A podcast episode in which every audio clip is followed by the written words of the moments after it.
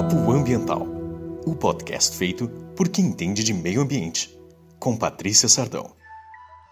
Nosso vídeo de hoje vai falar para ti que já tem uma licença ambiental e não sabe o que fazer, ou na realidade tem uma licença ambiental e não sabe se teu consultor tá fazendo a parte dele, né? Ou o teu profissional da área de meio ambiente. Então, ah, eu recebi a licença de operação e agora, o que que eu faço? Senta e chora? Não, né, gente? Não dá pra sentar e chorar. Então, o que, a gente tem que fazer? A primeira coisa, gente, é leiam a licença ambiental. Leiam. Porque muitas vezes aquelas informações que o teu consultor, até mesmo o órgão ambiental, colocou ali, podem estar equivocados. Acontece. Equivocados em que sentido? Ah, é uma palavra errada, ah, não contabilizou toda a minha produção, não estão todas as máquinas. Enfim, existem eh, opções. Ou, ah, eu pedi uma licença de transporte para os meus veículos não veio todas as placas ou o número da placa foi digitado errado. Isso também pode vir a acontecer, não é por má vontade e a gente, né, tá aí para isso. Esse é o papel uh, da gente quando a gente recebe né, um documento é ler este documento. Essa é a primeira coisa. Então, essa é a primeira dica. Leiam a licença de operação. A licença de operação não é um documento que vai ficar apenas lá no quadrinho da entrada do teu empreendimento. É verdade, gente. Não, por favor, tá? Não façam isso. A licença de operação ela é um instrumento assim como o teu alvará. No caso, o alvará ele fica ali pendurado e ele tem uma data de validade. Algumas prefeituras têm isso, outras não. Mas, assim como o alvará, a licença ambiental ela também tem uma data de validade, certo? E aí, o que, que eu tenho que fazer? E ali, uh, eu tenho que atender todos aqueles condicionantes. A primeira coisa, né? Então, eu li a minha licença.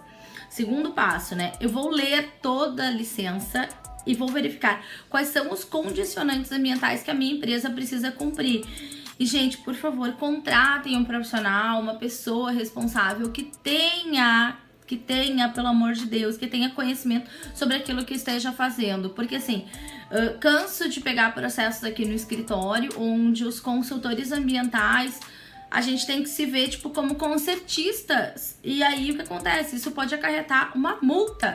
Isso, uma multa, um auto de infração, que vai ocasionar em vai desencadear uma série de questões que tu certamente não vai querer dentro do teu negócio, certo? Então, assim, é bem importante então que a gente faça essa leitura, veja se isso tá tudo correto. Se a minha área da minha licença ela fecha com o meu alvará dos bombeiros, gente, isso precisa estar bem casada essa informação.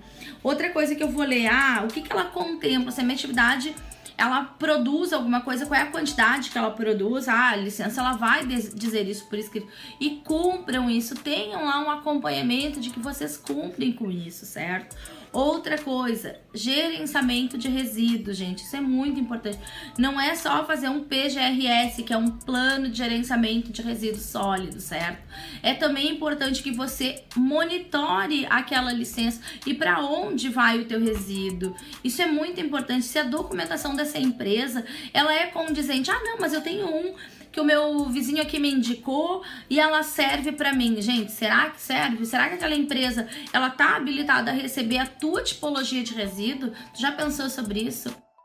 Este podcast é patrocinado por GIP Soluções Ambientais.